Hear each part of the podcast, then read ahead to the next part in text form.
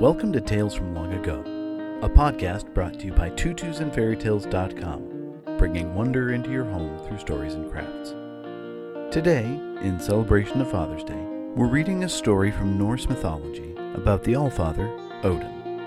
Now, Odin is frequently in disguise in his tales. In this story, Three Strange Nights with Hrani, the titular character Hrani is Odin in disguise. King Hrolf readied himself for his journey, assembling 100 men in addition to his 12 champions and his 12 berserkers. Nothing is told of their travels until they came upon a farmer who was standing outside as they rode up. He invited all the king's men to stay at his house. The king answered, "You are a bold man, but do you have the means for this? We are not so few, and more than a small farmer is needed to take care of all of us." The farmer laughed and said, "Yes, sire.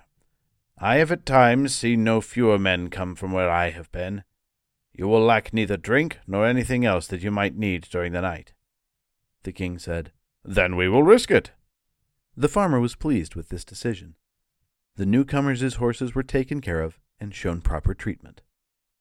"What is your name, farmer?" asked the king. "Some men call me Hrani," he answered. The hospitality was so good at Hrani's that the king felt he had rarely been received with so much generosity. The farmer was full of cheer, and there was no question to which he did not have an answer. They found him to be no fool.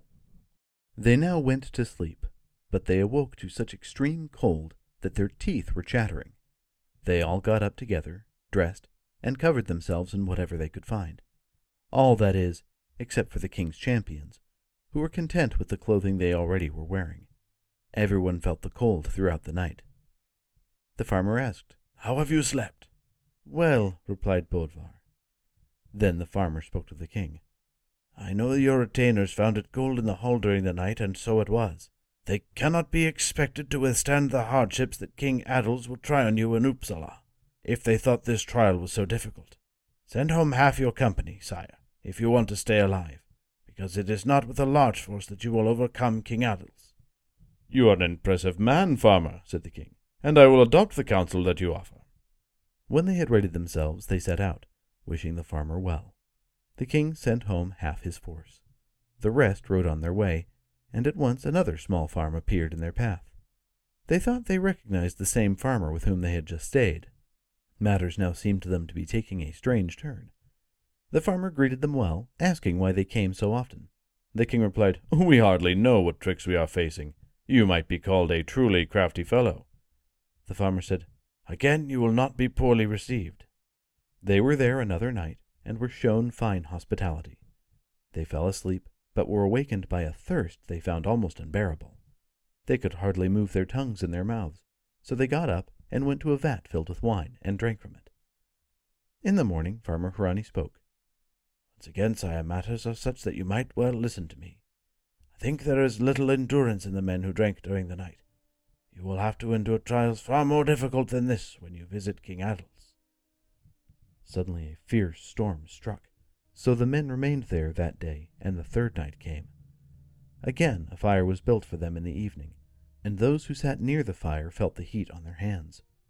Most of the men quickly abandoned the places on the benches that Farmer Hrani had allotted them, with everyone moving back from the flame except King Hrolf and his champions.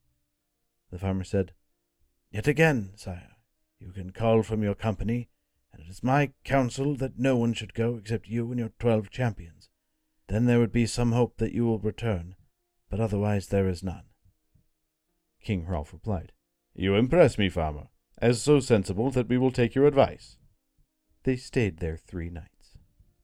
The king rode out with 12 men, sending back the rest of his company. King Aðils learned of Hrolf's progress, and said that it was well that King Hrolf had chosen to visit him. "'Because before we part, he will surely have an errand here, and the stories about it will be thought well worth the telling."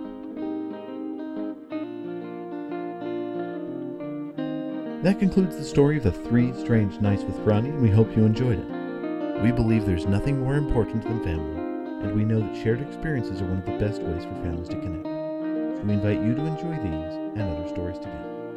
Now, I'm told that there is something for Father's Day on the website, and because it's Father's Day, it has to be a surprise for me, so I don't really know what it is.